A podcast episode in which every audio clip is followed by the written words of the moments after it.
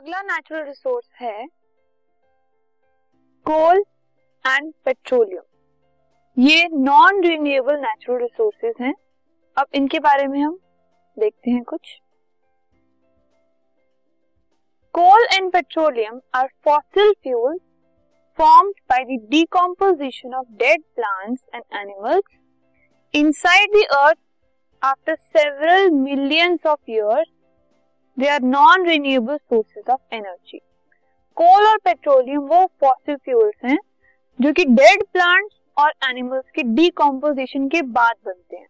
और ये डिकम्पोजिशन अर्थ के अंदर होता है और इस डिकम्पोजिशन को मिलियंस ऑफ़ ईयर्स लग जाते हैं। सो so, इनको बनने में मिलियंस ऑफ़ ईयर्स लगते हैं इसीलिए they are non renewable natural resources of energy petroleum reserve जो है जो मतलब पेट्रोलियम है वो 40 इयर्स और चल सकता है और जो कोल है वो अबाउट 200 टू 50 इयर्स और चल सकता है, जितना अभी हमारे पास अवेलेबल है। कोल और पेट्रोलियम के अंदर कार्बन हाइड्रोजन नाइट्रोजन और सल्फ़र प्रेजेंट होते हैं।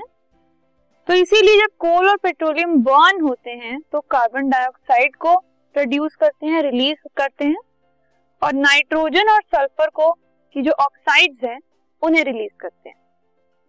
तो कार्बन डाइऑक्साइड जो ये रिलीज़ करते हैं, वो एक ग्रीन हाउस गैस है, जिसकी वजह से ग्लोबल वार्मिंग भी होती है। और जो oxide of nitrogen and sulphur ये रिलीज़ करते हैं, वो मॉइस्चर से या वाटर ड्रॉपलेट से एयर के अंदर कंबाइन होकर एसिड रेन प्रोड्यूस करते हैं।